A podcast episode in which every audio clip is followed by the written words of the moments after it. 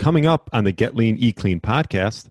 Like pasture-raised eggs, you're looking at oily cold water fish. They call it the SMASH family. That stands for salmon, mackerel, anchovies, sardines, and herring. And guess what? Mm-hmm. Uh, these happen to be quite inexpensive, quite available, right. And they are among the most nutritious foods on the planet. If you want to go buy some grass-fed liver, uh, probably on the internet because it's difficult to find at the local store, it's cheap because no one wants it. It's not as it's not as popular as the filet mignon. So on a budget, you can have an incredibly nutrient-dense diet of the true superfoods of the planet and not worry about busting the bank. Hello, and welcome to the Get Lean, Eat Clean podcast. I'm Brian Grinn, and I'm here to give you actionable tips to get your body back to what it once was five, ten, even fifteen years ago. Each week, I'll give you an in-depth interview with a health expert from around the world to cut through the fluff and get you long-term sustainable results. This week, I interviewed podcast host, best-selling author, and the number three world-ranked masters track and field high jumper, Brad Kearns. We discussed high performing as a fifty plus athlete, the importance of walking, intermittent eating, along with eating nutrient dense foods, the advantage of eating two meals a day, eating healthy on a budget, the three most offensive foods you must avoid, and Brad's most beneficial workouts. So this was an entertaining interview with Brad Kearns the second time around. I know you'll enjoy it. Thanks so much for listening and enjoy the interview. All right. Welcome to the Get Lean, Eat Clean podcast. My name is Brian Grinn, and I have a repeat guest from when I first started my podcast, and that is podcast host, New York bestselling author, world record speed golf, Brad Kearns. Oh my gosh. What an honor to be a repeat guest, Brian. That, that's so exciting. My first only repeat guest. Right on. And I remember our, our show was when you were just uh, getting off the ground and uh, doing this ambitious project of starting a podcast. I said, you're you're the guy for it. Someone's got to someone's got to talk. And now, my gosh, I love your social media effort. You're getting the word out. I love the content. And we we were talking off off recording a little bit about how we're kind of both on that on that path, that goal of, you know, going through the age groups gracefully as as aging males and not joining the pack of this disastrous decline into uh, soft, decrepit old age that's happening around us uh, when you don't do anything about it. Um, right. So, you know, we're getting into the research, the diet, the exercise strategies to kind of uh, delay this aging process to the extent that really our birthdays are a very minor aspect of the overall picture of how our, our functionality is, our peak performance, and all these things. Well, yeah, it's interesting. If you watch golf, Phil Mickelson. Oh my gosh, funny. Yeah. You should mention that, huh? One of the greatest fifty plus uh, athletic performances of, of all time. It's it's right. a miracle. Yeah, and that was, uh, I, I think he had quite uh, quite the following. I think everyone was cheering, rooting for Phil to win at fifty, the P G A Championship. Um, and it's interesting. I actually inter- listened to his interview after his, his um, and he really talked about how he's really dialed in mentally. You know, the physical part, he, you know, he did as well. I know he does some fasting and he's lost some weight, but the mental part as well. And we'll, we'll definitely touch on, on, on sort of the mental uh, hurdles that you have to jump in and almost have to, you know, dial in even more as you get older. Yeah, it was interesting to read his comments and talk about his resets and his uh, lengthy fasts. And I think they go hand in hand. Like, you know, he's, he's talking about getting his mind right. And if you can develop the discipline to do something even as simple as fasting for thirty-six hours, I mean, that's quite a long time. I, I don't think a lot of people are going to raise their hand and say, yeah, I do an occasional thirty-six hour fast. It, it's tough, man. I mean, that's going from dinner uh, all the way through the next day, going to bed hungry and waking up and having breakfast. Uh, but when you're in that groove, rather than Phil's groove of a guy who's incredibly wealthy, one of the wealthiest athletes of all time, flying around on his private jet. He's a superstar. He can do whatever he wants every day. He doesn't have to work hard anymore on golf. He's had an amazing career, but you know, he obviously turned a corner with all aspects of his life. And I think when you, let's say, look at your diet as a weak spot and you start to put in some disciplines, guidelines, boundaries, it can, it can, you know, ooze into all other areas of life. And I'm, I'm really big on that concept because I feel like my cold exposure uh, regimen, uh, my morning fitness routine, these things have been kind of uh, pillars to help me stay focused or, or improve other areas of my uh, of, of my aspects, like the the daily workday. Um, you know, I get distracted easily. I like to watch YouTube videos of high jumpers and look at their technique instruction when I'm supposed to be working on a book, or my email inbox is filling up, and all we fight all these battles. And so when we kind of can do anything that helps improve our focus, discipline, resilience, we get uh, we get a boost in all areas. Yeah, it's interesting you bring up the high jump. I wanted to talk about that. Uh, you recently, right, set the record for the highest jump for well, fifty-five to fifty-nine uh, year old. Is I'm, that... I'm in the fifty-five to fifty-nine category, yeah. And I'm not the world's, you know, uh, natural high jumper. I wasn't like a college jumper who still does it for fun. I was an endurance athlete, but I've always been fascinated by this event. It requires explosiveness and power and things that, you know, don't come naturally to me in my endurance athletic background, mm-hmm. but it's so fun and so challenging. And so that's been my main athletic focus for the last year and a half or so. And I got on the ranking board, so that that's what I'm uh, I'm touting as far as, uh, as as far as it'll take me. Uh, and I had the I had the top jump in that age division last yeah. year.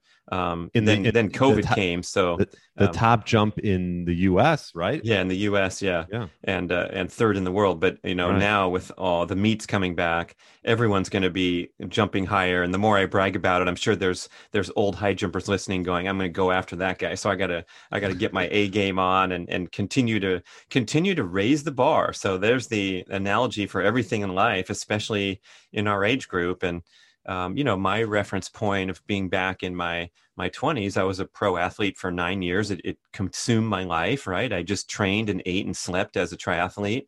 And it was a great phase of life. But of course, something like that has to come to an end. It was very, um, you know, grueling and exhausting and time consuming. And it's a wonderful memory. But I think a lot of us have our story of back in the day, you know, I played a little ball for Northwestern. I was the fifth string quarterback.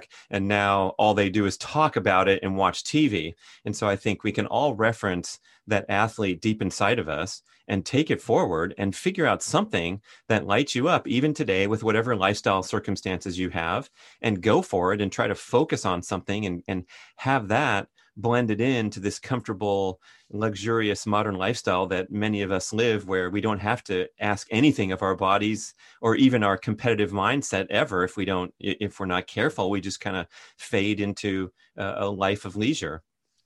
Yeah, it's interesting you bring that up, because I think that's so key, whether you're trying to do something like an athletic endeavor like you did, or even just losing weight. You always see this, people ha- people have a wedding that's like six months away that they're go- going to, and, and that's their landmark. And and so I think it's good to have like some type of, I don't know, a date set where there's, whether it's a competition or some type of, you know, if you got to make it up, make it up. But But try to have something where that you're, you're a goal that you're working towards. And I think that will help motivate you and get you there. Love it, man. Our, our buddy, Brian, the Liver King Johnson at Ancestral Supplements, is promoting this ancestral lifestyle, including integrating things that are challenging and difficult. And he's a big cold plunging guy and an extreme strength training, you know, freak of nature who works super hard every day building a business as well as in the gym and putting himself under, you know, resistance load and, and trying to get more powerful. And his quote that, that he promotes is to do something that scares the shit out of you every day. Mm-hmm. And boy, um, we've lost this connection to our ancestral past is, is the big point that they're making with their, their supplements that you should take, because the modern diet is so devoid of nutrition. But also we've lost that connection in so many ways, where we faced harsh circumstances every day or, or, or frequently that made us tougher and stronger. And, and um, you know, that that's kind of what modern fitness goals and, and even athletic competition is trying to simulate. When we go and play on the senior tennis ladder at the country club, we're trying to get that, you know, that eye of the tiger going and that that that juice is flowing that that make you feel alive. And so uh, that's kind of the main message that I'm promoting, is like, let's get out there and pursue peak performance with passion throughout life and just figure out something. I love your idea of making up a date, because right. we do have to orchestrate these things in many ways, because life is so easy. Um, one of the things I've been uh, talking about recently is this obligation to walk more in daily life. Uh, and so if you live in, you know, Manhattan or something where people are obligated to walk because the, the cars aren't easy and they, mm-hmm. they put in three or four or five miles every single day. But a lot of us are in the automobile life. And so, um, you know, park, uh, park, park a half mile from your kid's elementary school, right. Get the heck out and, and hoof it in.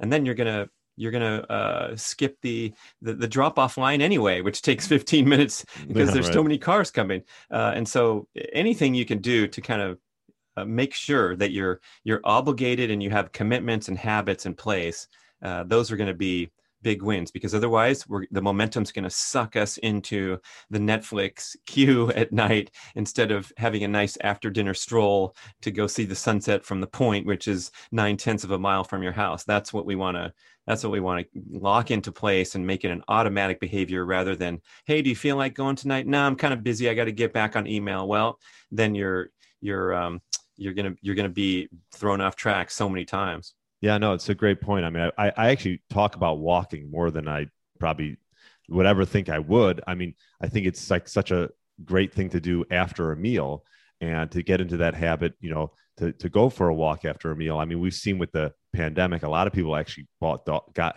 got dogs, adopted dogs. And so that'll get you out and going. But like, just even an after, like you said, an after dinner walk, not only does that just get you out of the house and out of the kitchen, because a lot of times that extra snacking can happen after dinner. Um, but, it, you know, going for a walk, we, we've seen studies show that, right. It can blunt the uh, insulin levels, uh, blood, um, you know, blood glucose levels. And, um, and yeah, just, I mean, just for overall joint health and, um, you know, just get you out of the kitchen. Right. Uh, get you into that fresh air, open yeah. space, away from artificial light. It's a great way to wind down and kind of transition into the the the um, the, the easy, relaxing part of the evening where you're help with you know, digestion lower stimulation. Too. Help with digestion yeah. too, right? Oh, for sure, yeah. And yeah. there's there's one study that says um, a, a walk of one mile per hour for fifteen minutes, which is barely moving, right? I mean, that's just the, yeah, the most easy stroll you can is. imagine. Yeah. Okay. um, it blunts the glucose spike by fifty percent after a meal. And so, yeah, we really like to, our, our bodies love to walk after the meal rather than sit, and getting outside, fresh air, great idea. Uh, you know, a lot of times of the year, it's cooler than your indoor environment. So getting out into a little bit of chilly air and breathing and, and looking at the stars or whatever is uh, a great way to, to cap uh, a busy, stressful day. Yeah. And um, I was looking at your book that you guys, you and Mark Sisson recently came out with, uh, Two Meals a Day, and th- such great principles that, you know, anyone listening can follow.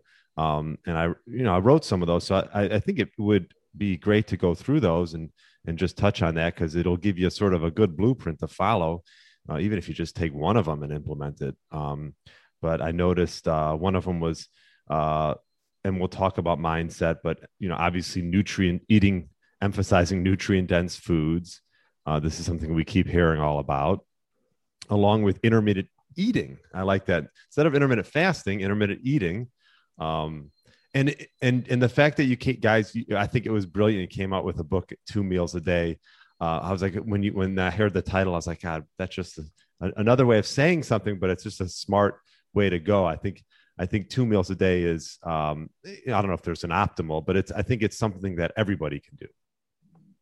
That's funny. Uh, for a long time, I'm going to tell you a secret backstage story. Uh, I was arguing that I wanted to call the book the one point five diet, which is half, you know, cutting in half our three meals a day, this cultural notion that's been entrenched since the Industrial Revolution, really. And right. it, it, it's ridiculous that we we need to feed ourselves on a clock uh, at, at regular intervals. And so we're we're going back to our ancestral past, and we're saying, look, the you know the eating the food was was never a guarantee, and we should be really good at maintaining energy, mood, focus, uh, cognitive performance, whether or not we sit down and eat a regular meal. And that's becoming metabolically flexible, another popular term that's being bantered around. But yeah, Sisson uh, made up that term, intermittent eating, and it does draw a contrast to um, this, you know, th- this this popular notion that we're uh, that, that that fasting is a big thing or skipping a meal, because uh, obviously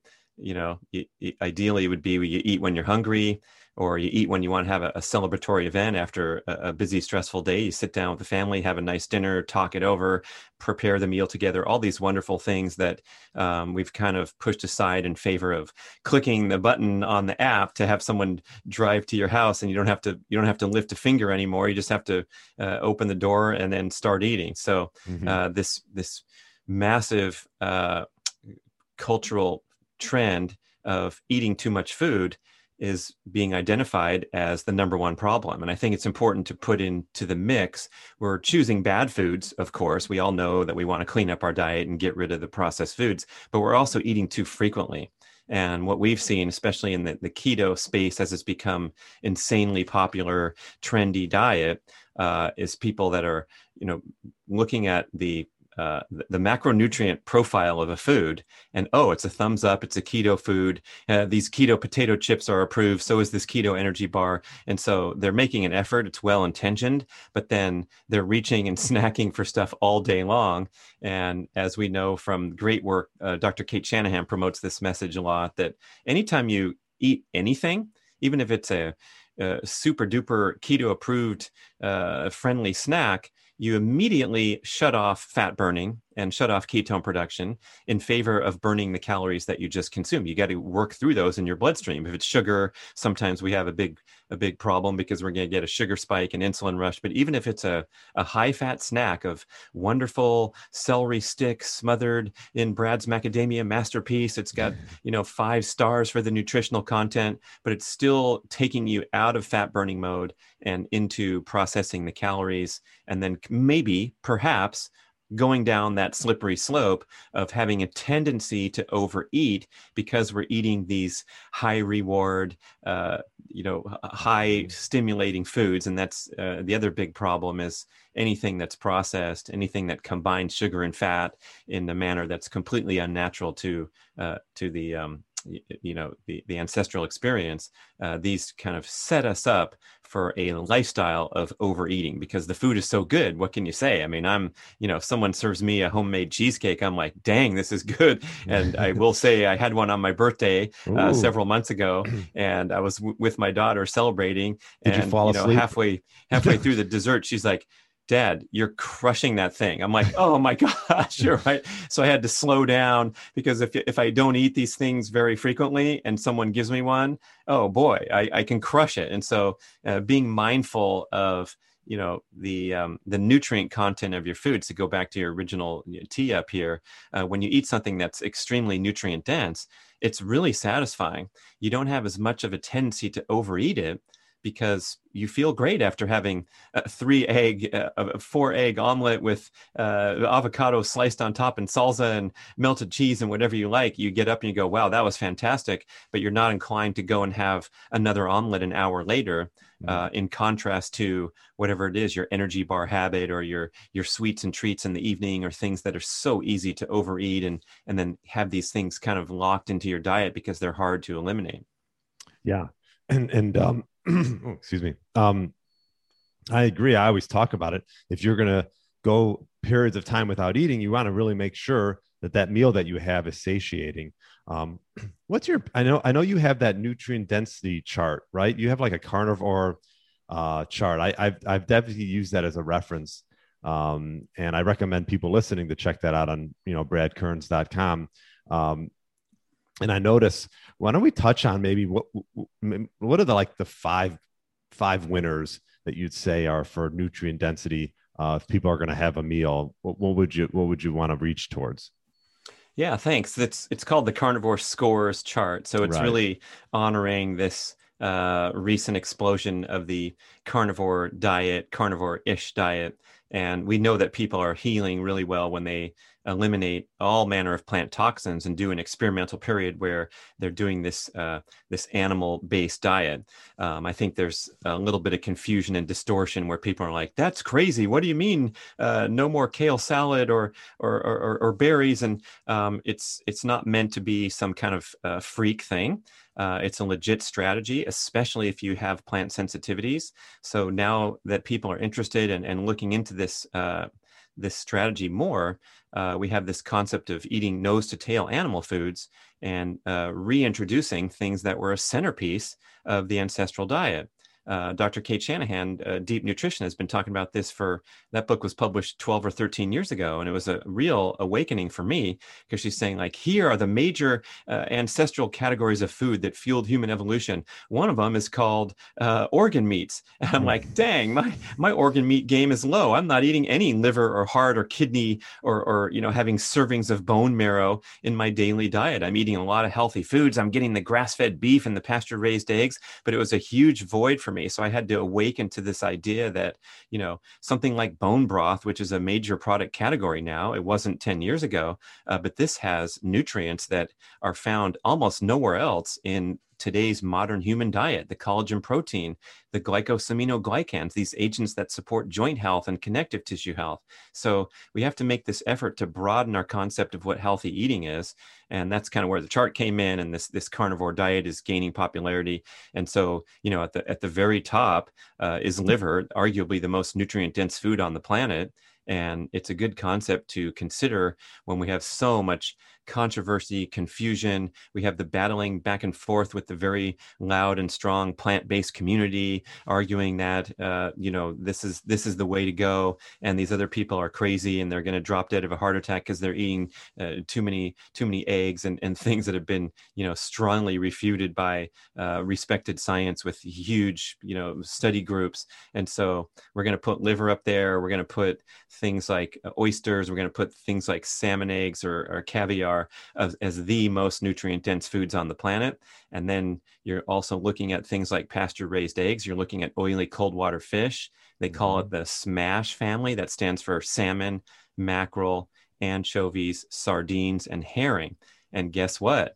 Uh, these happen to be quite inexpensive, quite available, right. And they are among the most nutritious foods on the planet. If you want to go buy some grass-fed liver, uh, probably on the internet because it's difficult to find at the local store, it's cheap because no one wants it. It's not as it's not as popular as the filet mignon. So on a budget, you can have an incredibly nutrient-dense diet of the true superfoods of the planet, and not worry about busting the bank. Um, if you're going to go get Uh, red meat, yes, we want to have grass-fed, sustainably raised. Same with anything in the the fowl category, uh, chicken and pork. If you look on the chart, the carnivore scores ranking chart, uh, they're below uh, grass-fed beef uh, because the typically the nutrient profile is vastly inferior due to the way that they raise modern day pork and chicken. So if you're going to have bacon or anything from the from the uh, the pork animal, uh, when you watch the movie and get grossed out by the nasty pig farms and the mistreatment of the animals, we want to go looking for heritage breed pork because that implies that the animal was raised in a sustainable,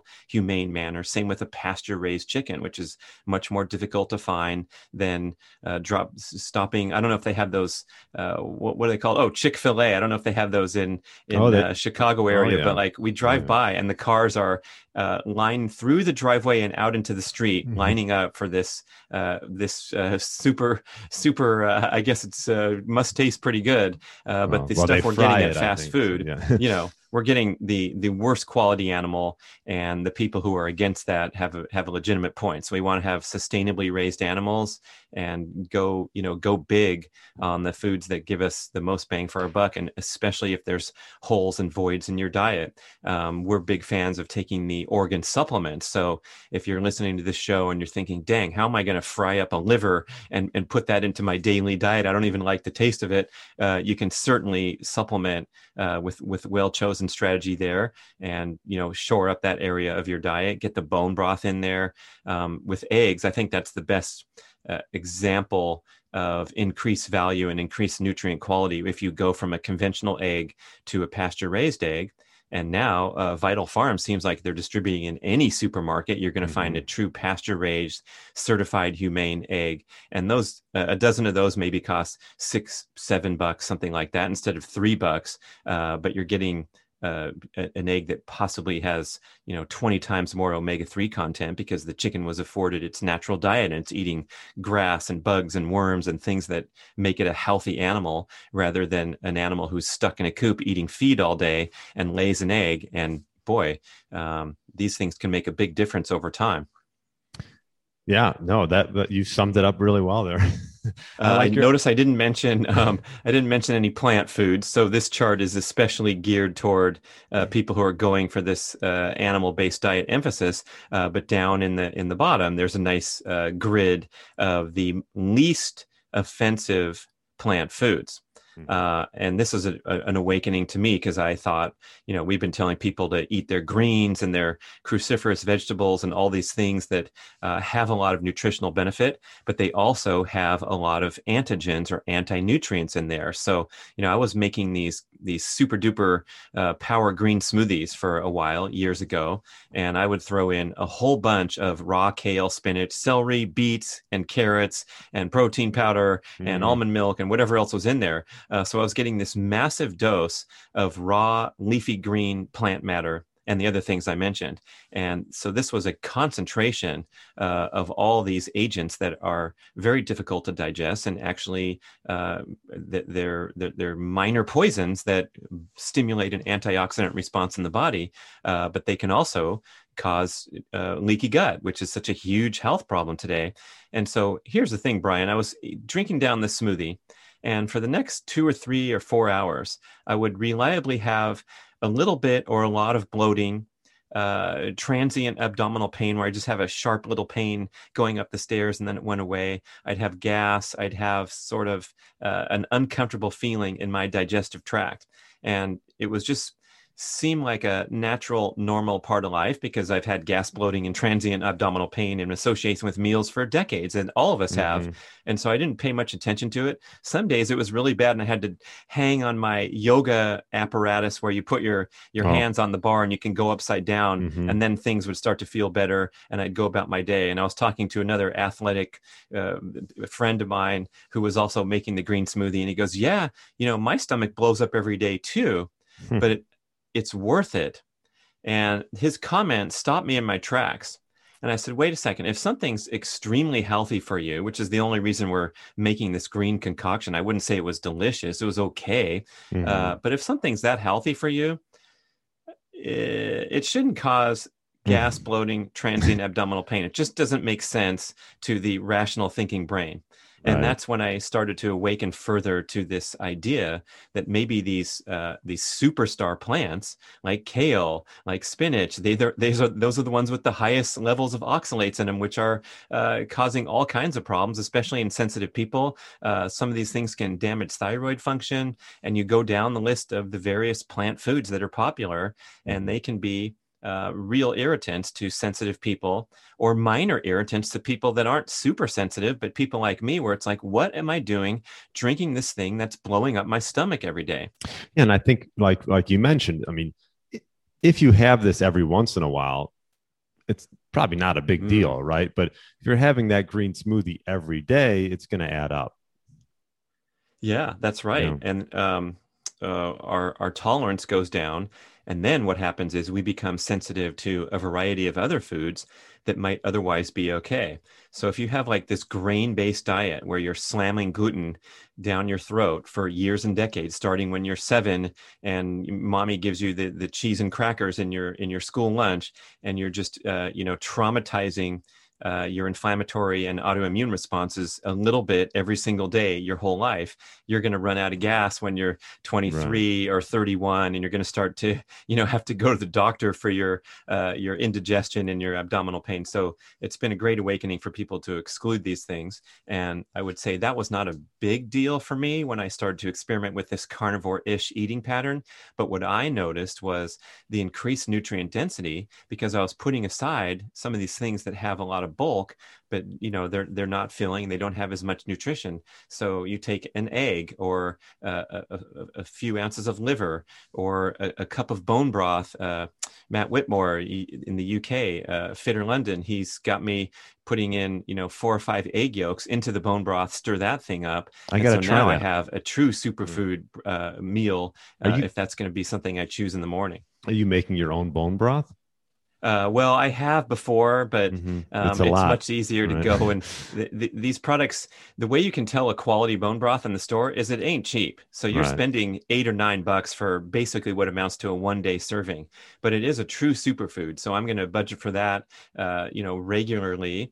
And people can make their own bone broth for very inexpensively, because the best material to make bone broth is really cheap. You can go to the butcher and say, hey, can I have some knuckles, you know, the, the right. joint of the cow. And um, you soak those for forty-eight hours and you have yourself a really nice homemade bone broth. It's kind of fun to know that you make something at home. My favorite thing to make at home is kombucha. So I'm like the kombucha king, and I mm, have like three gallons going at any one time. And then I second ferment them with a, an assorted uh, fun flavors. So I'm getting this lemon lime kombucha that I that I love to drink and mix with uh, bubbly water. So I have like this really effervescent, uh, delicious drink that's given me a nice dose of probiotics uh, every day. So that's kind of fun. Yeah, we've been making uh, beef jerky. We got a dehydrator. Oh, fun. Yeah, I recommend wow. It's so easy. We were spending so much money on like, you know, this grass-fed, really high quality. Um, you know, you, you buy like one ounce. It's like Six bucks, you're like, it just gets a little obscene after a while. But you buy your own. You know, I got um, a couple pounds of um, what kind was it? Round steak. There's certain uh, round steak. There's certain meats that you want to get, but it was grass fed, grass finished. You know, for two pounds, it was whatever, twenty six dollars, and then it makes a ton of of beef jerky, and it's really easy to use a dehydrator. I mean, you do not need to be a uh, a world class uh, chef. Oh, that's great. Yeah, that's yeah. what's fun, getting further into this stuff. Uh, and I, you know, I associate with with regular people too, as you do, where they're just trying to get through the day. They're busy. They're not obsessed with uh, diet and nutrition science and, and emerging health. And so they ask me, you know, for quick tips. And I, I this this comes to mind right now as something to, to, to throw into the conversation. It's like mm-hmm. um, most people uh still have these what we call the big three most offensive toxic modern foods, and these are refined sugars, grains, and industrial seed oils. And I should even emphasize the industrial seed oils as the number one most offensive uh and and health destructive food that we we consume in in vast amounts in everyday diet. So uh, the first thing we have to focus on is uh, hopefully a total elimination of these big three most offensive modern foods. And then we can start asking about how to, um, you know, make the bone broth, the beef jerky, right, uh, right. how to, how one to step fry at a time. Liver. Yeah, yeah. yeah. And um, not, not to get overwhelmed. Right. So um, if you're, if you're taking baby steps, whatever works for you as a personality attribute. I'm kind of a cold turkey guy. So, you know, I've, I've hung up from podcasts and gone, okay, I'm going to try this carnivore thing now, you know, yeah. after, after decades of whatever, uh, having, you know, this, this uh, plant heavy salad is the centerpiece of my diet for whatever, twenty years. And now all of a sudden I'm, I'm going to um, not have a salad for, I haven't had a salad in two and a half years, Brian. It's like a, it's been a major awakening. I've been at the same way. I used to have a big salad in the middle of the day, and I sort of just transitioned out of it. I used, yeah. And, uh, I mean, I never had really like necessarily issues, you know, maybe a little bloating and things like that, but I know people who've had like eczema and skin issues and things and other uh, things. Um, and, but no, I, yeah, I eat the, the uh, carnivore-ish as well. And, um, that's not to say, I don't think that you can have plants from time to time. I mean, I'll have onions, um, and, um, mushrooms occasionally. I know I have some, I splurge. My splurge is probably nut butters. I've had yours. Um, I found some cool, some sprouted ones as well, um, which is something you can do with, right, Brad, with a lot of these foods that maybe have some anti-nutrients in them, um, is uh, ferment or sprout or soak, um, if you still want to implement them into your diet. Uh, especially cooking them.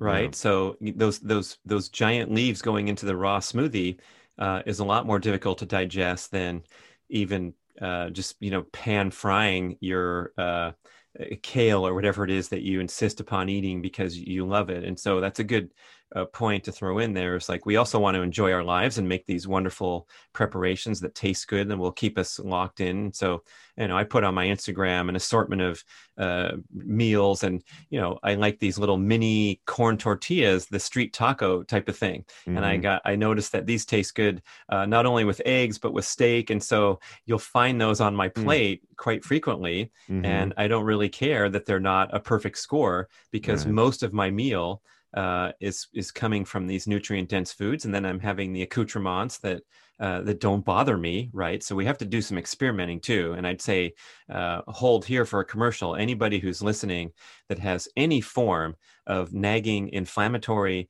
or autoimmune condition, whatever it is. If you get the the watery eyes and you have to go get eye drops, or if you you know your, your skin tingles uh, or you have reaction after eating certain foods, um, these are the things that require uh, an experimental phase of uh, you know a food restriction diet, and then determine what your main sensitivities are. You can even try to add back add things back in over time if you want, and you really miss your evening slice of cheesecake. Okay, well, let's let's stop eating cheesecake for a month and see how much better you feel. And maybe mm-hmm. that thing shouldn't come back except for cameos on your birthday. Uh, but that that's the strategy here, is to kind of refine and test. And I think diet is getting more personalized these days, which is kind of the, I think that's where the, the industry is headed, really, if, is not, you know, slamming things over your head like, hey, this is the South Beach diet and this is what you're going to eat every day. And this is a, this is your breakfast and this is your lunch. Um, those days are gone. And I think now we have to kind of back up a few steps and just be more mindful about what works for us. And that's why,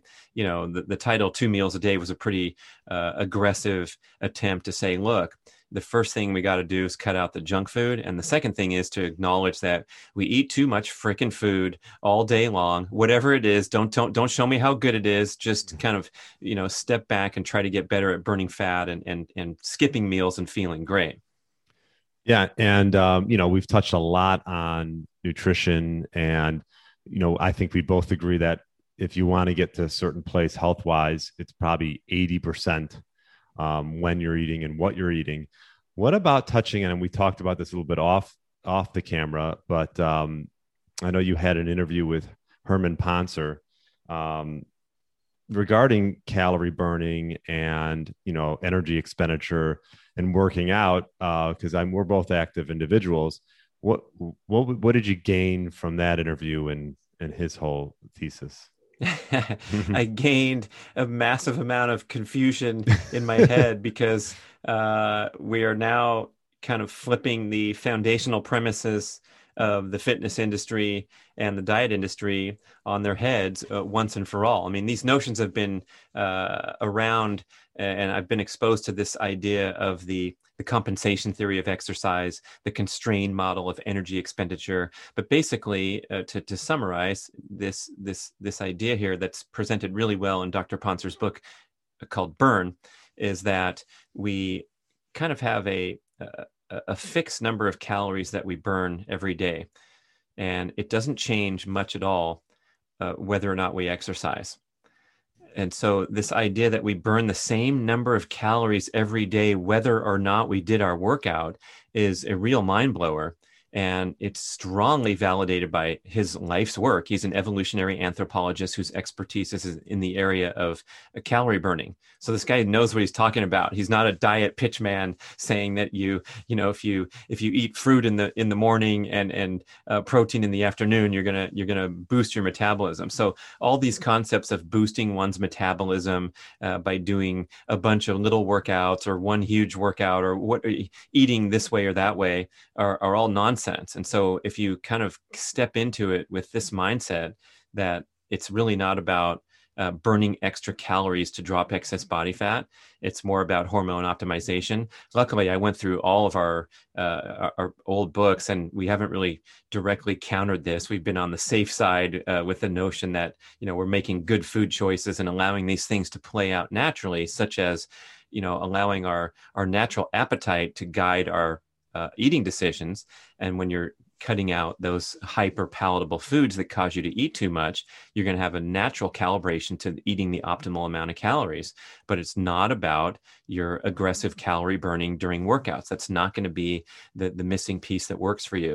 And I think it can have people sort of relax and, and breathe a sigh of relief that um, they can get out of this, this dysfunctional mindset that uh, equates calorie consumption with calorie burning.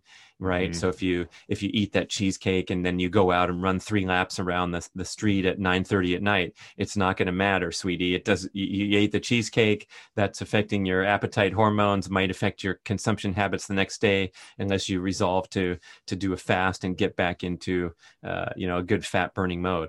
Um, but I don't know if I explained that in, in as, as much detail as you want, but it's a pretty, pretty cool insight. Yeah. So the compensation theory is if you do go and burn calories like crazy, you wake up at six a.m. and you do your spin class three days a week, and the other two days you're with your personal trainer and you feel like a real champ because most people are sleeping in, but by seven a.m. you've already burned that six hundred calories. Guess what? Divide six hundred by twenty-four hours a day. You're burning an extra, what, twenty or thirty calories per hour, which is a couple, uh, you know, it's like a few M and M's.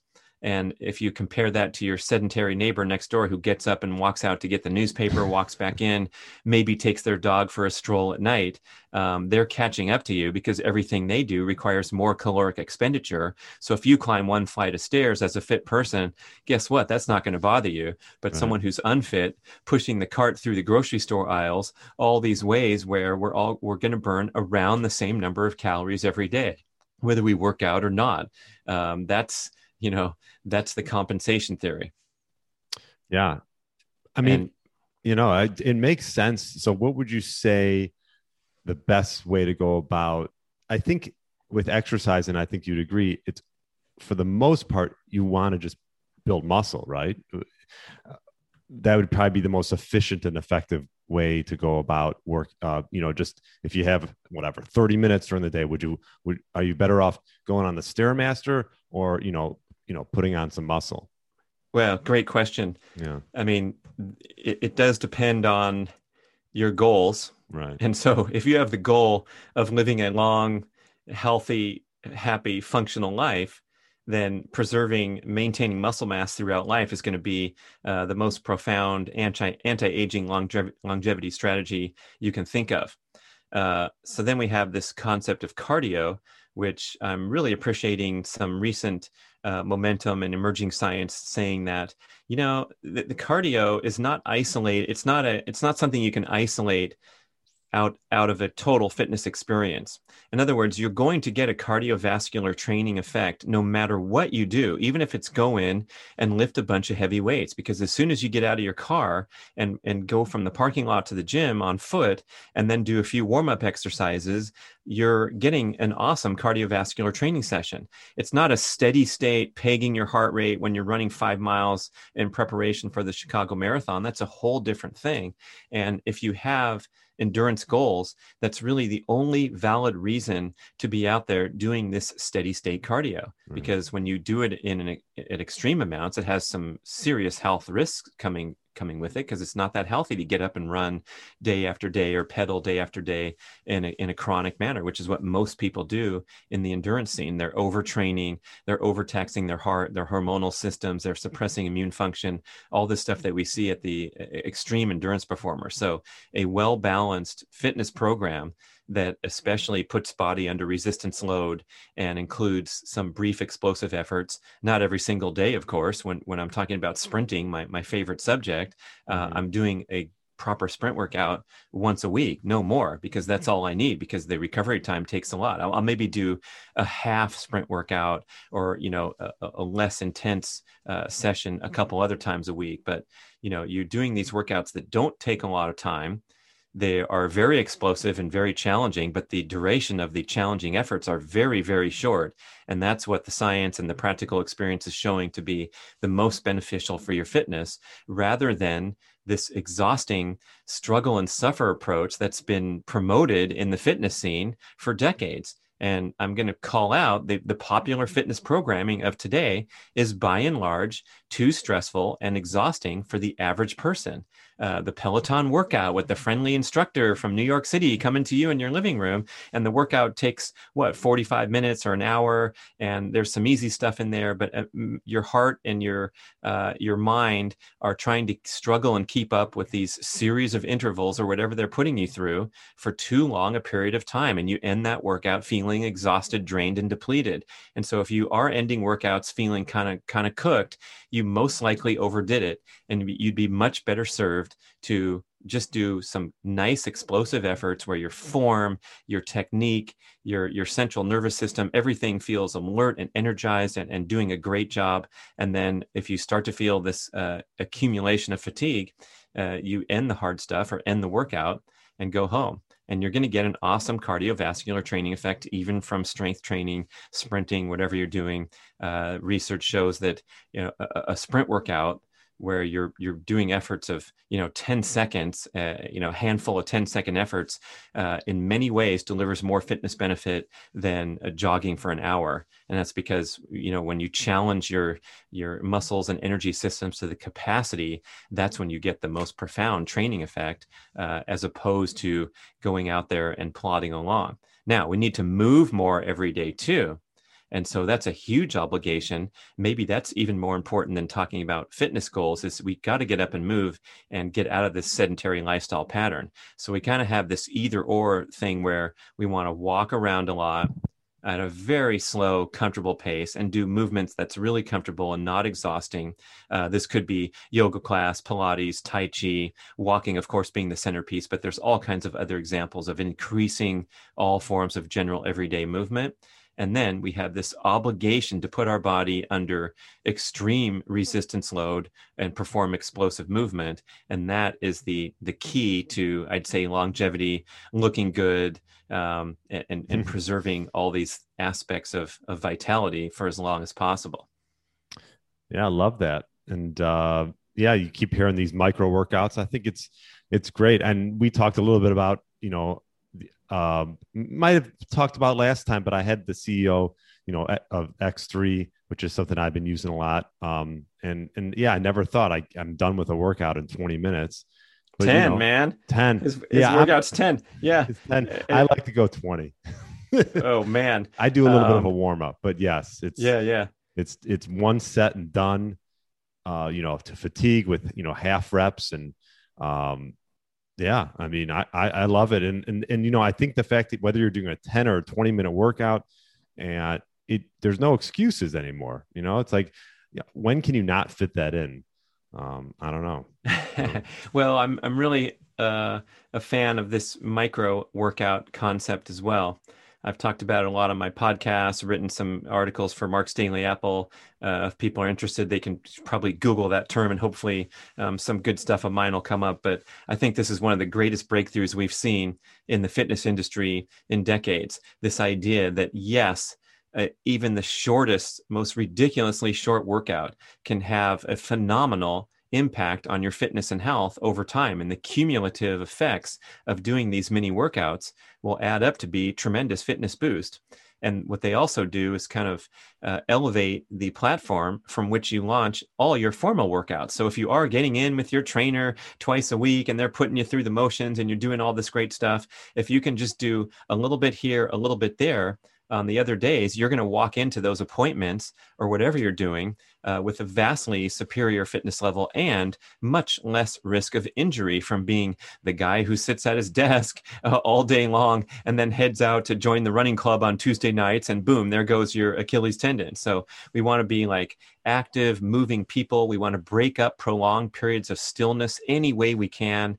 And that goes all the way down to, you know, every twenty minutes of sitting, you got to get up and do something. Even if it's for one minute, it's going to make a huge impact on your metabolic health, your cognitive function, and your, your lifelong habit patterns. If you just, as a rule, get up and fidget around and do something. So I've orchestrated this, this home environment for myself to make these opportunities uh, really simple and accessible.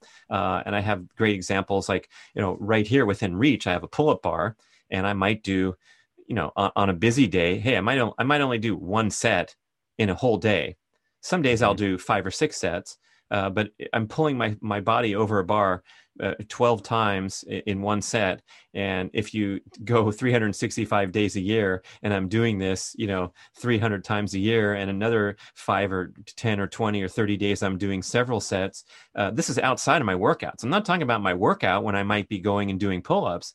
Um, this adds up to, you know, thousands of hoisting my body weight over a bar as part of my life. I don't write it in my training log proudly to say, hey, I did six pull-ups uh, on my way to the, the cupboard to get another Post-it note. You know, it's just kind of in the groove here. And there's other things. The stretch cords are hanging here. The X three bars downstairs. I have a deadlift bar that's on my way from the kitchen to the garbage bin. And so my rule is whenever I throw away the garbage from the kitchen, so what's that? Once every other day, I do at least one set of deadlifts.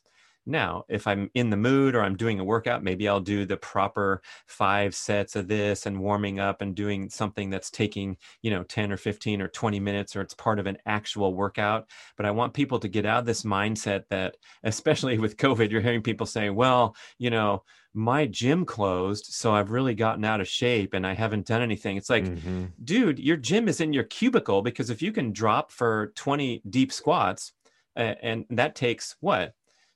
thirty seconds, and you can do that several times a day. Oh my gosh, even, even someone who's really fit, when you get up to eighteen, nineteen, your twentieth squat, you're feeling a little burn. It's, it's not easy to do something that simple. Or just, you know, I have uh, one flight of stairs in the house and I sprint them almost every time, just because I look at a staircase and I'm like, hey, this is an opportunity to sprint. It's not going to get me tired for tomorrow's big workout. It's just a chance to do another micro workout. So my examples of micro workouts last from, you know, four seconds to sprint up the stairs to, you know, one minute of doing, uh, going out of my way to do some pull-ups. And that's where, you know, it's within reach of everybody. And if you think that doesn't matter, or that's no big deal, you're, you're absolutely, you're absolutely off track. It makes a huge difference. And so we got to get out of this mindset that's an all or nothing. And my, my gym was out of towels this morning, so I, I turned around and drove home. You know, that's the kind of thing that's really right. blocking people from uh, having a more active, healthy, fit lifestyle. Yeah. I mean, this is all good stuff, Brad. I feel like we could talk for another hour on this stuff, but this is, um, yeah, a lot of good actionable tips. I mean, you know, if you, if you're, if you're walking after meals, if you're not snacking, I mean, those two things right alone, I think can go a long way. Um, and, it, and I think we all know that you want to start maybe with nutrition first. And like you talked about with the whole burn theory is, yeah, just because you have an hour workout doesn't give you an excuse to just go eat the rest of the day. Cause that hour workout, no, no matter how many calories you burn, which is probably not a, probably less than what you think, um, is, is it shouldn't be an excuse to just eat whatever you want.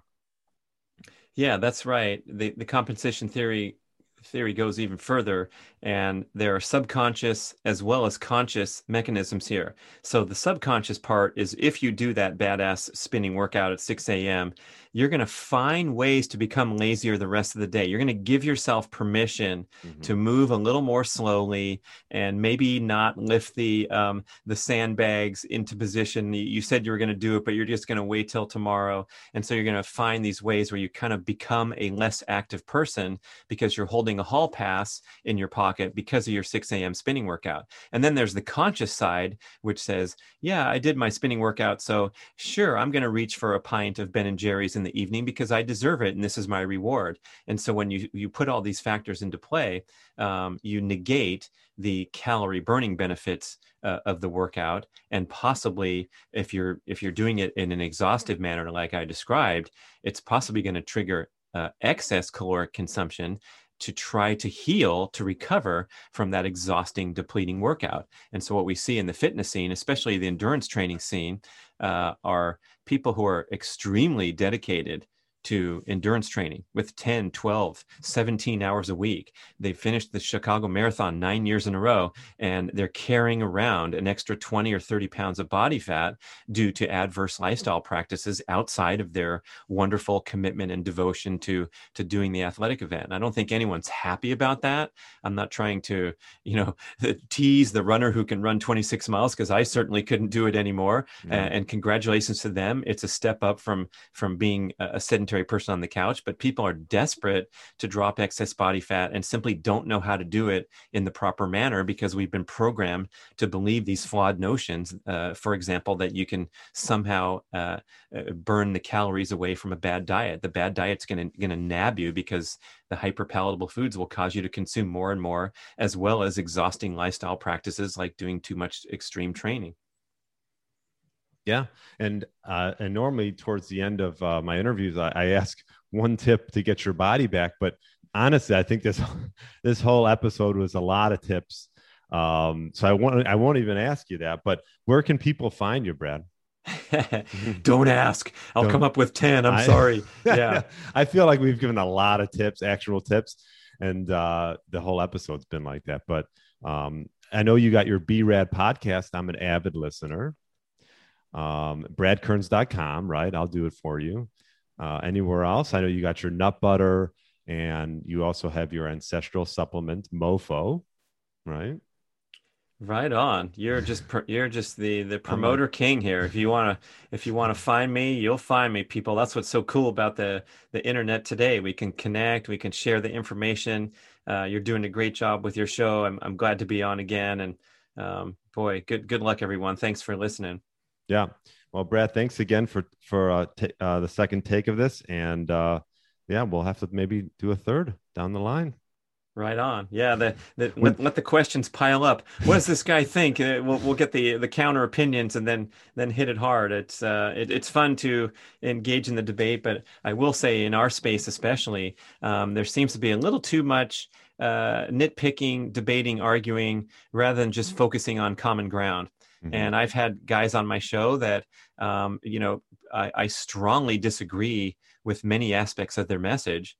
But I don't care, because there's a lot of great things coming. And so we all have to pick and choose what, what seems reasonable to us. So if Brad Kearns is talking about micro workouts and you think that's really stupid and you'd rather sit in a chair for eight hours straight because you claim that you, you work better that way, um, I'm not going to argue too much with you. I'm just going to put this idea out there that it might be fun to, to run up a flight of stairs once in a while throughout that eight hour day. And then you can go take that and do what you want with it. So yeah, let's live our own lives by free choice, but please, Uh, have an open mind, because even even I, deeply immersed in this stuff for, for years and decades, there are constantly things coming up that force us to challenge our fixed and rigid beliefs and, and try to, you know, continue to grow and learn as a person.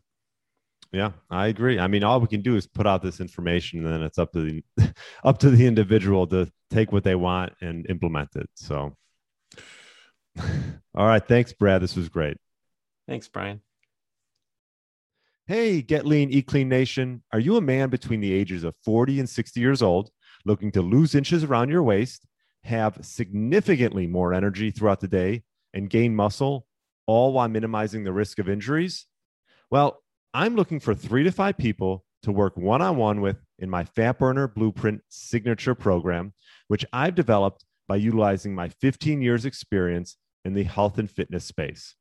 This program's designed specifically for those committed to making serious progress towards our health goals over the next six months. We will focus on sleep, stress, nutrition, meal timing, and building lean muscle. If this sounds like a fit for you, email me at brian at brian grinn dot com with the subject line Blueprint. That's brian at brian grinn dot com with the subject line Blueprint. Thanks for listening to the Get Lean, Eat Clean podcast.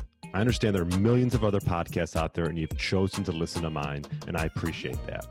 Check out the show notes at brian grinn dot com for everything that was mentioned in this episode. Feel free to subscribe to the podcast and share it with a friend or family member that's looking to get their body back to what it once was. Thanks again, and have a great day.